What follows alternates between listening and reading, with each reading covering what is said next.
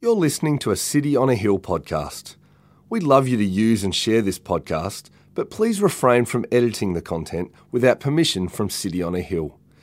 If you'd like to know more about our church, or if you'd like to donate to the work of City on a Hill, please visit cityonahill.com.au. Here for the third time I am ready to come to you. And I will not be a burden, for I seek not what is yours, but you. For children are not obligated to save up for their parents, but parents for their children. I will most gladly spend and be spent for your souls. If I love you more, am I to be loved less? But granting that I myself did not burden you, I was crafty, you say, and got the better of you by deceit.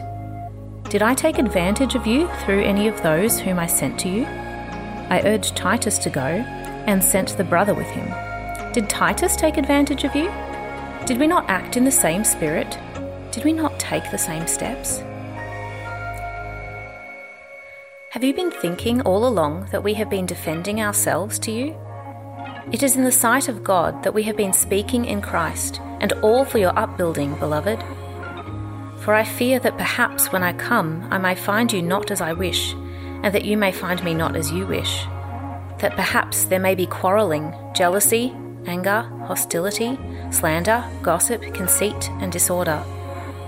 I fear that when I come again, my God may humble me before you, and I may have to mourn over many of those who sinned earlier and have not repented of the impurity, sexual immorality, and sensuality that they have practiced.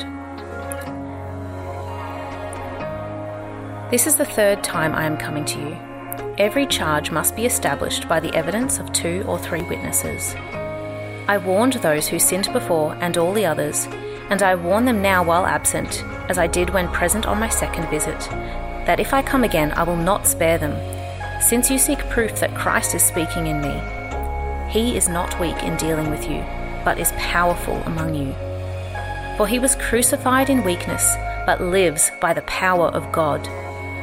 For we also are weak in him but in dealing with you, we will live with him by the power of God. Examine yourselves to see whether you are in the faith.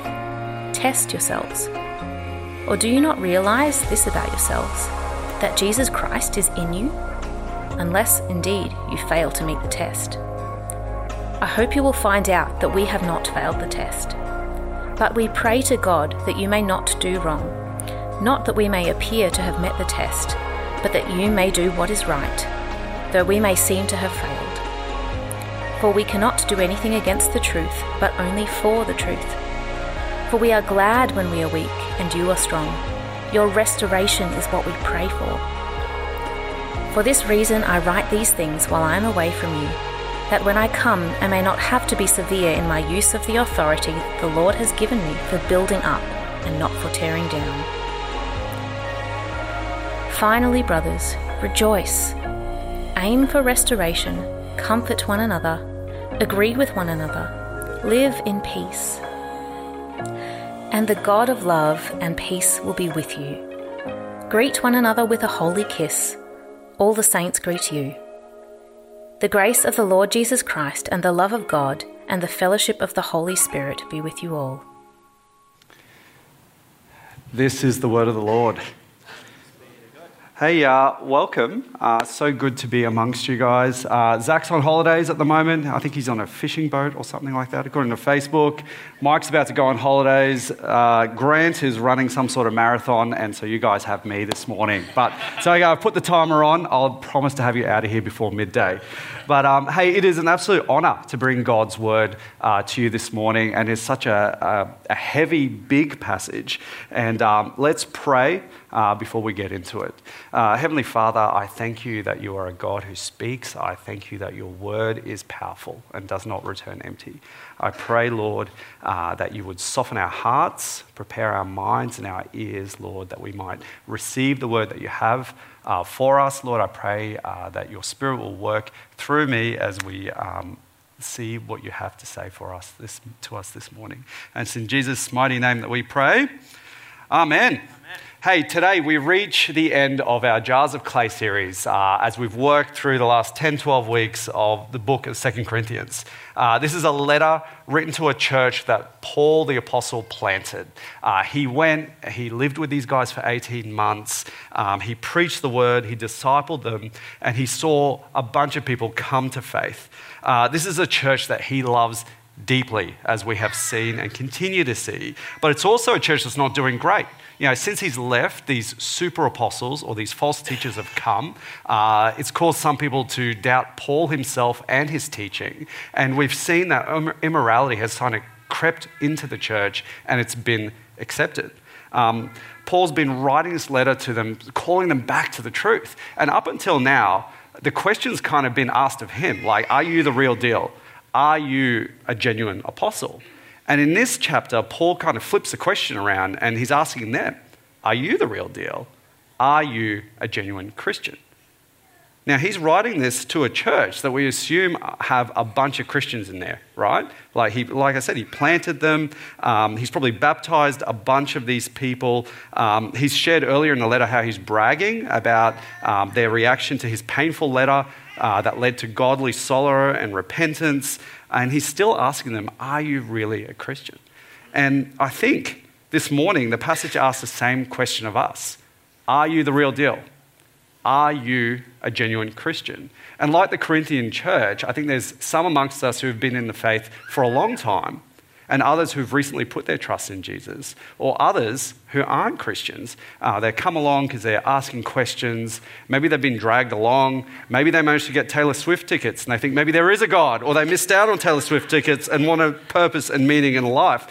But either way, I think this question is an incredibly important question, no matter where you're at. Um, but it is odd, right, when you claim to be something and people look at you and go, Really? Like, are, you really? Um, like, I find this question a little bit confronting. I've grown up in the church my whole life, and someone turns around and goes, Are you a genuine Christian? I don't know why, it's just a bit jarring. Uh, but it's like that in all walks of life. I remember. Um, when I finished uni, my first day at work. So I was 22 year old. I'm a dentist uh, during the week, and so I got in uh, to uni straight out of school. So I was yeah 22. It was my first day in private practice. I was excited, right? I was going to save the world fighting plaque every day of my life, and I saw my first patient, and things went brilliantly. Uh, and then the next patient comes in, and her name I think was Claire. It's been a little while. Um, and Claire hadn't been to the dentist in about 15, 20 years. And um, she had a massive phobia of needles. What was interesting about this is Claire is a phlebotomist. It, you know? They're the people that take blood from you. So she's handling massive needles all the time, but absolutely freaked out. And so she just didn't go. And she comes in and she sees me and she just starts freaking out. She's like, you, you can't really be a dentist. Like, you are too young. You are not really a dentist. I'm like, no, no, like, I, I think I am. I, I'm, I'm pretty sure I've done everything.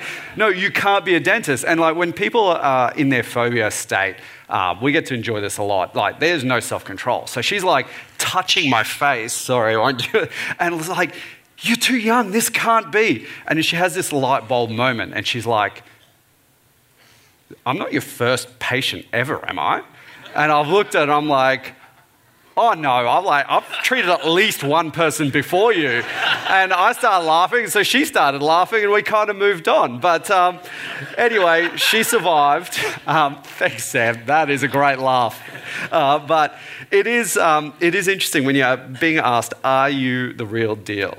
Um, so, here in this passage, Paul says to these guys in chapter 13, verse 5 examine yourself to see whether you're in the faith.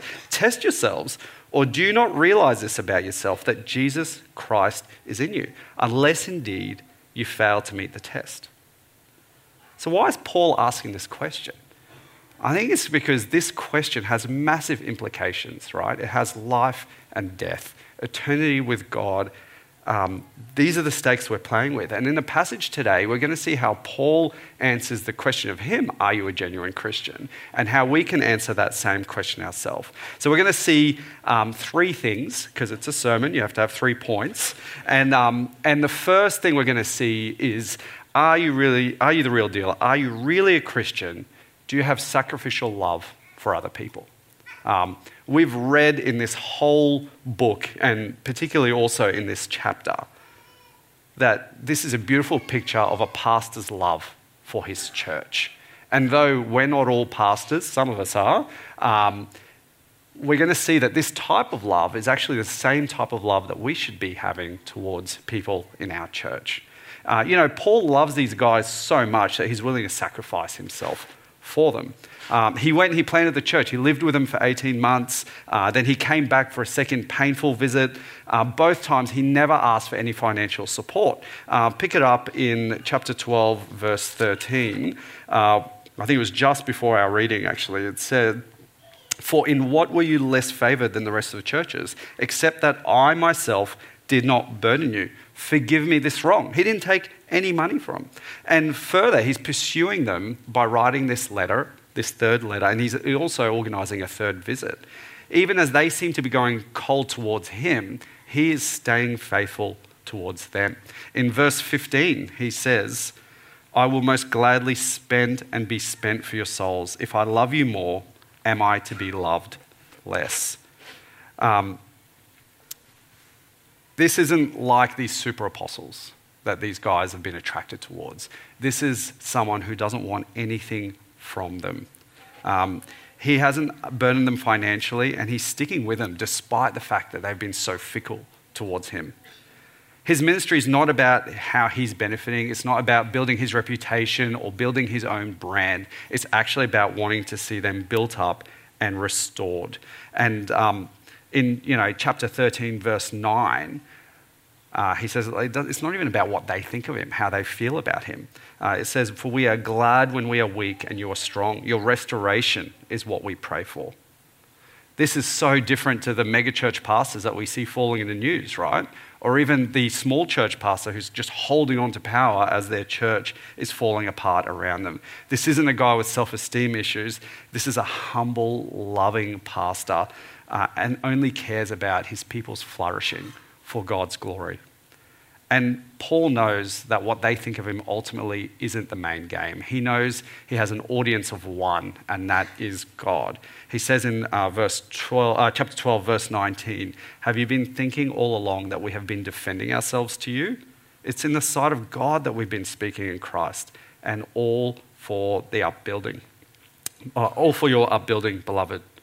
Um, my third boy, Noah, um, had massive tonsils and adenoids. Now, he's told me I can share this story as long as I let you know he doesn't have these problems anymore. Um, but like he was like 18 months, two years old, and he'd be asleep, and it just sounded like a middle aged truckie just snoring along.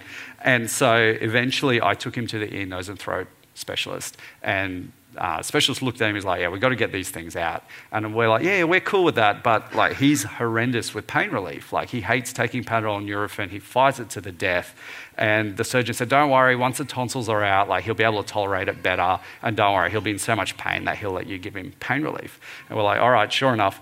Got them out, and he was in so much pain. Like, he couldn't eat. He couldn't drink. He wouldn't even swallow his own saliva. We had this towel where he would just like go on and it was all a little bit smelly. But we needed to give him pain relief, right? And we needed to keep him hydrated. So our love for him meant that for the next two weeks, Izzy and I would have to pin him down. So I'd get him like in a chokehold. Izzy put some meds on, block his nose so he has to breathe and he'd swallow it. And he'd just get so angry at us. And he did not like us in these moments. But we had to do that out of a love for him. And equally, um, in some ways, Paul loves these guys, and he spoke about that in verse 14 in that parental love that actually your good is the main thing I'm concerned about. It's not about how you feel about me. Um, so, what on earth could make Paul um, love these guys like this? Well, what is it that could empower him to do this? Well, this is the same sacrificial love that Paul has experienced from God, right? Remember, he was pursued on the road to Damascus while he was persecuting the church. And um, it's the same God that, out of love for his created people, humbled himself and entered into history. Have a look at what Paul says in Romans chapter 5. So, this is another letter he wrote to a church uh, in verse 8. He says, But God shows his love to us that while we were still sinners, Christ died for us. Paul knows that before he earned anything, he actually benefited from Jesus' sacrificial love for him. So Paul's genuine faith in the real Jesus actually flows out into this sacrificial love for other people, right? And so it's no surprise that when the question's flipped on us, you know, are you the real deal? Are you a genuine Christian? The answers are the same for us. Do we have a sacrificial love for other people? Are we, living, are we able to be, say, you know, I'm willing to spend and be spent for you? You know, it's only knowing God's sacrificial love for us that can actually empower us to love people in that way. And um, it's just a natural response to God's love. But it's also one of those evidences of are you the real deal? Are you a genuine Christian? Remember when Jesus said, By this all know you are my disciples if you have love for one another. And you can see in this passage Paul's concern for their love and their unity in chapter 12, verse 20, where he says, For I fear perhaps when I come I may not find you as I wish, and that you may not find me as you wish, that perhaps there may be quarreling, jealousy, anger, hostility, slander, gossip, deceit, and disorder. And I know these are nothing you guys will ever see in our church, right? Uh, but he continues in chapter 13, verse 11 in his final greetings, he says, Finally, brothers, rejoice, aim for restoration, comfort one another, agree with one another, live in peace, and God of love and peace will be with you. Are you someone that says, Listen, I love Jesus, but I just don't like the church? You know, uh, I've got my trust in Jesus, I've got, he and I are cool, but I just don't want a bar of the church. Well, God says that Jesus is the head of the church and the church is the body. You can't separate the two, right? And church can be messy, right? It can be messy, but we're called to work through that and love one another. But also, that love isn't just restricted to these four walls, right? It's about loving other people in our life and pursuing them for Christ and having a heart for our whole world. And you know, at different points in my life, I've come along to church more concerned about what I'm going to get out of it and who's going to help me or what's in it for me, right? Like, so quickly you can forget God's sacrificial love for me. And I, I just sort of turn it in and I don't, I'm not there concerned about how can I build these people up? How can I love other people sacrificially? And I guess the question for us is how are we going sacrificially loving people in our church? How are we going sacrificially loving people that are actually hard to love right here at City on a Hill in Brisbane? You know, I've been part of this church for the past seven years, and uh, it has been fantastic. And Izzy and I and the kids have just experienced uh, so much of this sacrificial love over the years, and we have been encouraged and built up. Uh, one particular example is uh, a couple of times a year, Rod and Cheryl come over to our house. Now, they are very gracious. They realize that we suck at texting back and organizing things. And so they pursue us until we pin down a time. They sneak in at about 7, 7.30 with a bunch of ingredients. And Shez gets cooking in our kitchen while we're putting the kids to bed. Uh, it is the best gig out. And um, kids go to sleep. We actually get time to sit, have an amazing meal together, and, um, and just have really good conversations. And uh, Rod and Cheryl are always so intentional in those conversations to make sure uh, that they are encouraging us in our faith, building us up. And um, we've absolutely loved these times and uh, have been really uh, built up by it. But how do we, you know, how can we as a church continue to show that same sort of sacrificial love? Now, it doesn't have to be coming and cooking ridiculously good dinners in our house. However, if you want to, you are more than welcome. All right? Um, but it could be just as simple as sending a text check in on someone, right? Or, or catching up for a coffee and actually being intentional in the conversation. Or it could be helping someone move house, or like any number of things that we are doing all the time. It's about sacrificially loving those who God has sort of put in front of us. So, how do I know that I'm the real deal? How do you know if you're a genuine Christian? So, the first thing we've seen is a sacrificial love for other people. Now, the second thing we see, it's pretty heavy, and it is about taking holiness seriously. So let's have a look. Taking holiness seriously actually starts with taking sin in our life seriously, right? Um, are you the real deal? Are you a genuine Christian? Are you fighting sin in your life? What are you repenting for? Can you see evidence of sanctification in your life? Now, I'm not asking, are you perfect? Because we know that sanctification is slow and we're not going to arrive. But are we repenting of our sin? Look at what Paul says in um, chapter 12, verse 21. I fear that when I come again, my God may humble me before you, and I may have to mourn over many of those who sinned earlier and have not repented of the impurity, sexual immorality, and sensuality that, you have, that they have practiced. And then he continues in chapter 13, verse 7 But we pray to God that you may not do wrong, not that we may appear to have met the test, but that you may do what is right, though we may have seemed to fail the test. How you live matters. It's not what saves you, but it shows what's going on in your heart. You know, is it the Spirit of Christ? Are you pursuing holiness and righteousness? Or are you just making up your own rules? You know, what sins are you fighting at the moment? What have you repented of recently? And if you're drawing a blank at the moment, it might be a good thing to bring to God and ask Him to show you what you ought to be repenting of.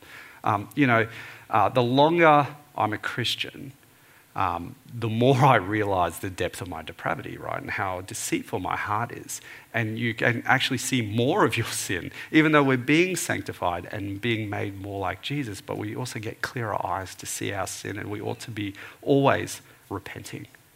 Now, interestingly, what we see in this passage is a part of sacrificial love that we often overlook, and that is actually loving people enough to take their holiness seriously.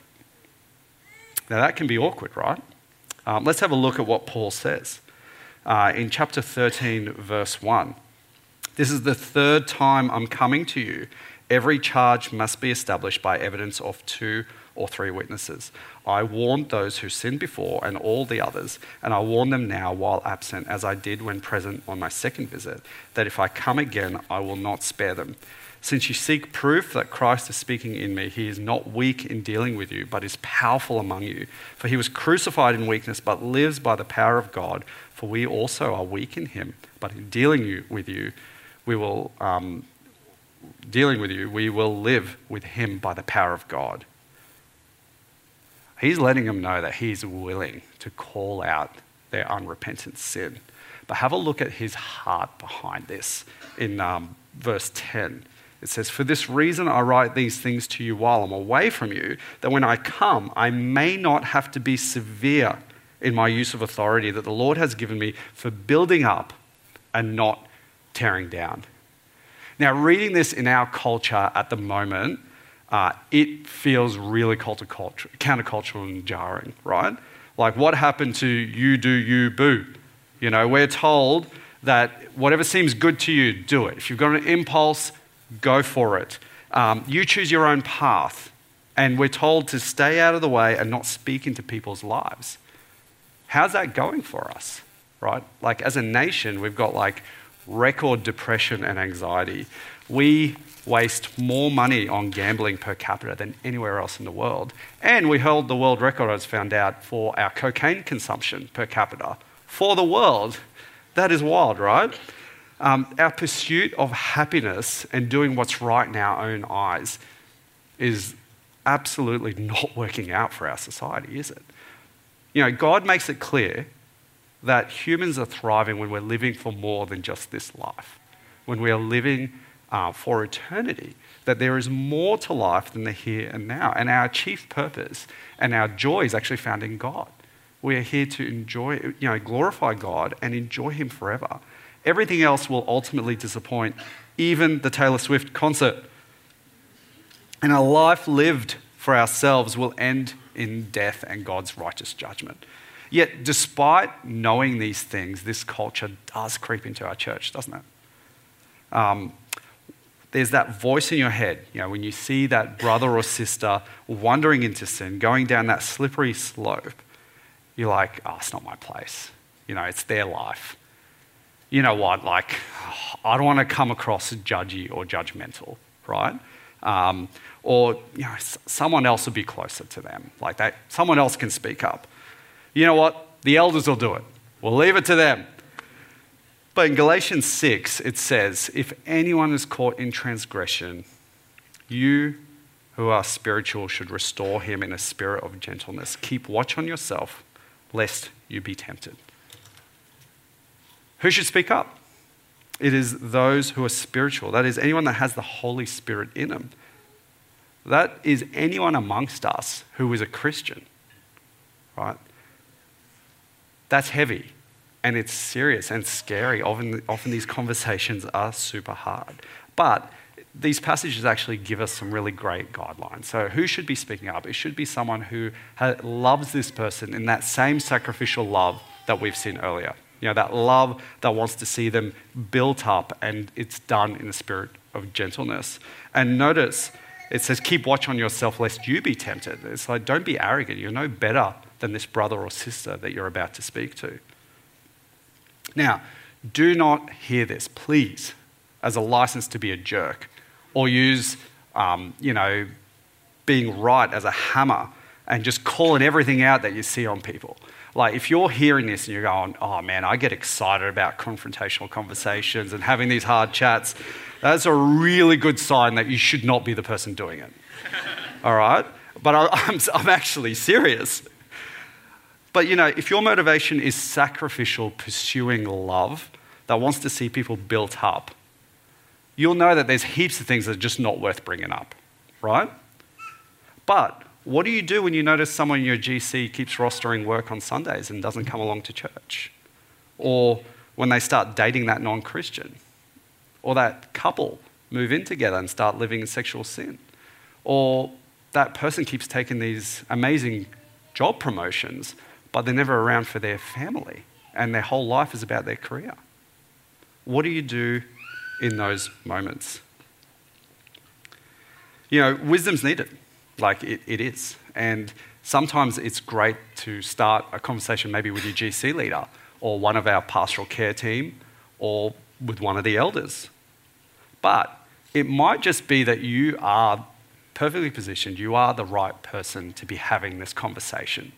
And it's great to actually have someone praying for you and helping you with some wisdom, sort of prepare that conversation. Sometimes you've got to hand it over, but sometimes it actually falls on you. And I know you look for many, many reasons to not be the person, but it's actually on you to care about this person enough, to love them, and want to see them restored. You know, eternity's at stake here. Like, look at what Paul said. He would rather they not like him and they be restored in Christ than that they be best mates just slipping, de- slipping down to sort of death and destruction. True love cares, it warns, it acts appropriately, and it acts in love and truth. Having these conversations is hard, okay? Um, we saw in chapter 7 uh, of 2 Corinthians that speaking this truth in love is often associated in grief. Now, the prayer is that that grief is only for a time and it leads to repentance, but it is really hard for the person speaking and it's hard for the person receiving. But what we want to pray for is that godly repentance that we saw a few weeks ago. Now, sometimes these conversations don't go well. Um, I often, in my, my experience at least, there's two reasons uh, for these conversations not going well. Uh, the first reason is me. All right? Uh, either the love hasn't come across in having these conversations, um, maybe the way I've delivered it has been poor, um, and you know it hasn't gone well. But there's a second reason, and sometimes it's actually the person you're speaking to. You know, you can speak to them in love, you can present it perfectly, but they harden their heart and they don't want to hear it. And they get really defensive. And sometimes they'll even turn and hate you. And I've got to say, like in, in the time I've sort of served as an elder, that's been the hardest times to go through in church. And you walk away just feeling pretty darn horrible, to be honest. But I'm thankful that we do this, as we saw in chapter 12, verse 19, in the sight of God, that we're speaking in Christ. Even though it's hard and sometimes it's painful, it's still the right thing to do, right? We're doing it for God's glory. And wanting to see these people restored. And we pray that God will use that conversation in time. It's not actually about us. Um, one of my best mates uh, realized the other, well, like a little while ago, that we've been friends for over 20 years now. And uh, about 20 years ago, he actually became a Christian. And uh, it was really cool. Like, God was kind enough to use uh, me sharing the gospel with him as a part of his sort of conversion story. And uh, over the following 18 months, it was so cool to see him come from death to life. His life turned around, and it was a super, super encouraging time. Uh, about 18 months on, he started uh, dating a girl that wasn't a Christian, and he was living in sexual sin. And oh man, I was gutted. Like, I loved this guy, and I'd been so encouraged what God had been doing in his life. And I was like, I need to have this conversation with him. Now, 20 year old me did not have it in spirit, spirit of gentleness. Okay? Um, my heart was in the right place. There was lots of love, but my delivery was poor. And on the back of that conversation, our relationship was actually strained. And interestingly, it was more strained after they broke up six to 12 months later. And eventually, we actually just lost touch for a while. And it was really upsetting because he was a really, really good mate. But um, I don't know, like a year later, after we'd sort of last communicated, I get a call from him. And he sort of said, Listen, I'm, I'm really sorry. Like, I, um, I reacted really badly. I shouldn't have pulled away from our reaction, uh, from our conversation. And in time, I've actually seen that that conversation you had with me was out of love. It was actually uh, something I really needed. And it was this beautiful moment where our relationship was actually restored, a relationship that I thought was done. And uh, he's been an amazing friend for the last 20 years a massive encouragement to me in my walk. Uh, and he's actually had the opportunities to have these hard conversations uh, with me. Um, I'm thankful that he was restored, but I'm thankful that God uh, used even my lack of tact and honored that hard conversation with him. So, how do we cultivate a culture of being able to have these conversations in our church? Well, the first part of it we've seen is, um, you know, trying to have this conversation in love, out of that sacrificial love, wanting to see others built up. But the other factor is actually our willingness to receive it, right? There's two people in this conversation. Um, you see, if we have an accurate view of ourselves, we know we are saved yet not perfected, right? So it shouldn't come as a huge shock that our heart is deceitful. And often we are living in sin and we're just justifying it to ourselves. You know, God won't care about this, it's all cool. And we make our own excuses. So, when we're called out, how do we react? Is it just straight to defensiveness? Is it a how dare you? Who are you to be speaking into my life? Or do we take a moment and actually hear what's being said and go, man, if you're going to have this conversation, like, this is obviously serious? Are we even willing to have the grace to go, wow, you just did that really clumsy. I can see what you're doing here, but that was bad. But I'm still going to hear this because this is an opportunity for God to soften my heart towards Him how we sort of react to these conversations really does matter. And it matters as to whether we're going to let God work in us and also helps develop that culture amongst us. Um, hey, this is going to come as a real shock to you guys. Last year I made a mistake.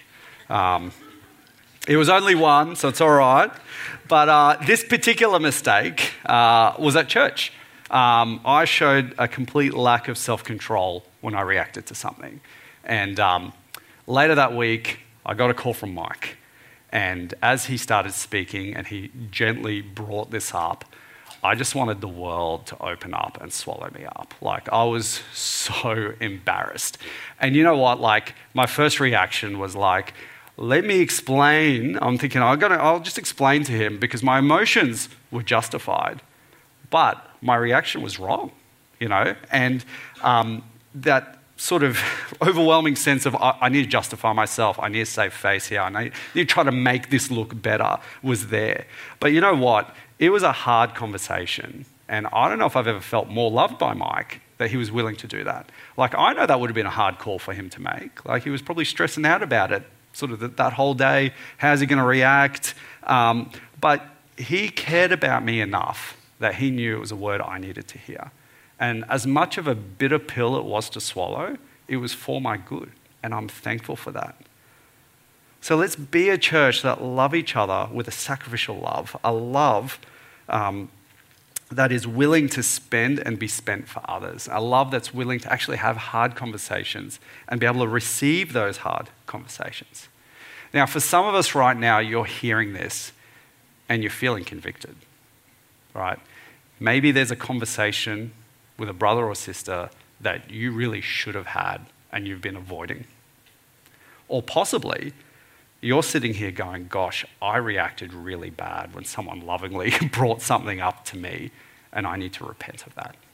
Um, this is something I want to encourage you to bring to God. You know, we're having communion this morning, which is actually um, an opportune time to do your business with God, repent of that, and maybe this week is a great week to be able to reach out to that person, whether it's an apology or whether it's actually catching up with someone and having one of these conversations that is motivated by love, wanting to see them restored.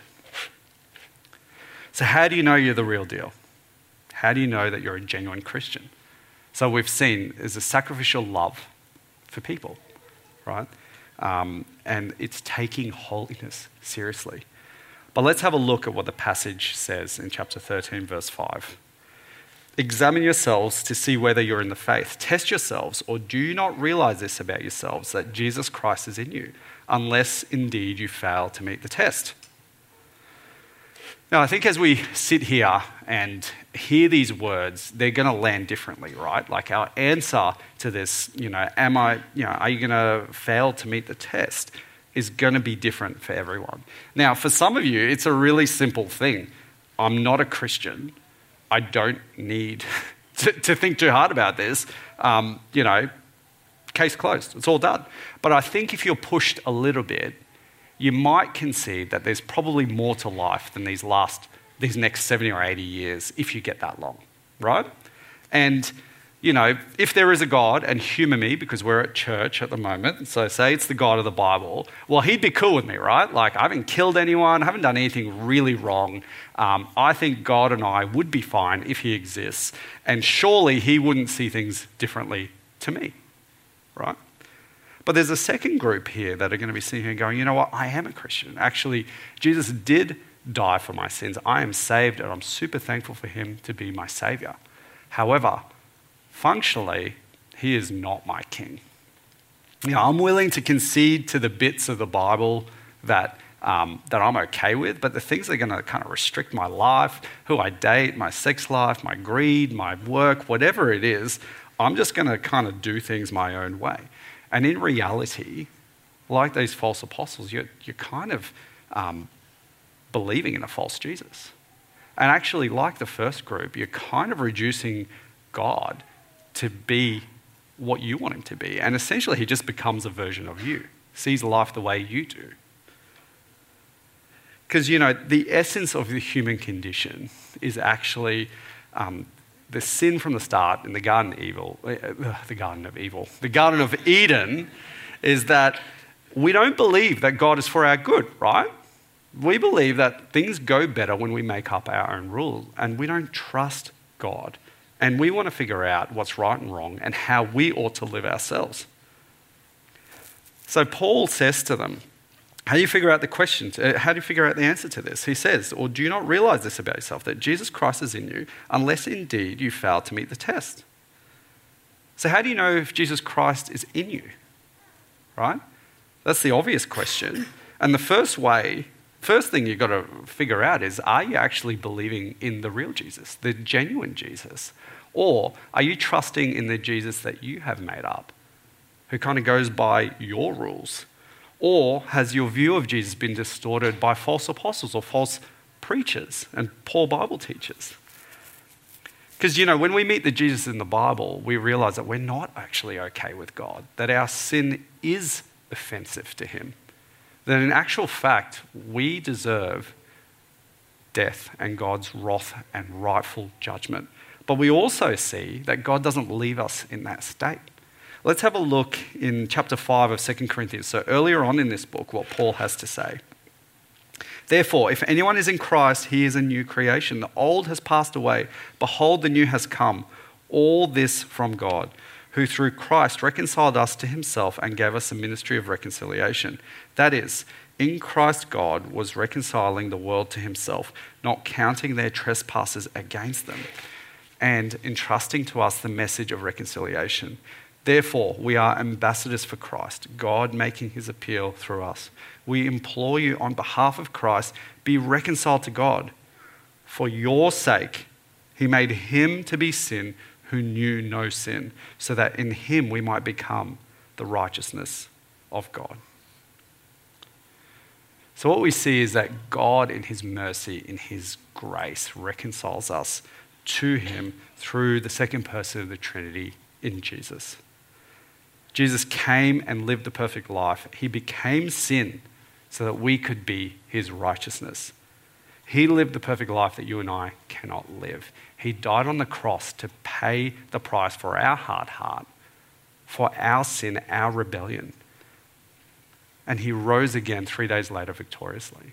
So that at that time, we had that great exchange. So God copped our sin, and we got his righteousness. Him who knew no sin became sin for us, so that anyone who repents, turns from their sin, puts their trust, their faith in Jesus, then gets the Spirit of Christ in them. They get the Holy Spirit.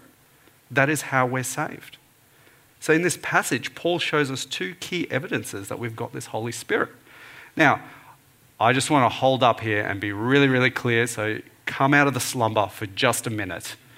All right? It is not what you do that saves you. All right? It's not your actions, it is what Christ did for you on the cross. But when we put our trust in Jesus, we do get the Holy Spirit, and there is evidence that we have this Spirit in us. And we've seen in this passage that the two evidence of that is actually a sacrificial love for other people and taking holiness seriously. How you live matters. It's not what saves you, but it shows what's going on in your heart. Is it the Spirit of Christ? Are you pursuing righteousness and holiness? Or are you making up your own rules? Am I the real deal? Am I a genuine Christian? Well, do I have faith in the real Jesus, his death, his resurrection? And am I seeing evidence of that spirit flowing out into sacrificial love for other people and also taking holiness and our sin seriously? Am I a genuine Christian? It's a big question. And no matter what your answer is, I don't want you to leave today without really wrestling with this. For some, this is an encouraging word of comfort, and praise be to God for that. For others, maybe you've just realized for the first time that what you thought was a faith in the genuine Jesus, the real Jesus, isn't. And it's rattled you. And this is a good thing. It is an act of grace from God. And I want to encourage you during communion to come up, um, see someone from our prayer team or myself or Mike, and have a chat about what it looks like to put your faith in the real Jesus. And for others of you, you know you're not Christians. You know you're living your own way and not according to what God wants from you. And you don't want to leave today without putting your trust in Jesus. And if that's the case, again, I want you to come up the front um, during communion, come see the prayer team, see Michael, myself, or even just chat to whoever came along with you. But let's pray. Heavenly Father, uh, thank you that in your mercy, that you um, that Jesus came and knew sin, who, who had no sin, became sin for our righteousness. Lord, I thank you that uh, you give us your spirit to empower us um, to be um, more like Jesus. I thank you that you don't leave us in our state. And I pray, Lord, uh, that um, as we consider this question, am I the real deal? Am I a genuine Christian? That we will ha- look to the real Jesus, the genuine Jesus, and what he has done for us. In Jesus' name, amen. amen. Thank you for listening to our podcast. If you'd like to know more about our church, or if you'd like to donate to the work of City on a Hill, please visit cityonahill.com.au.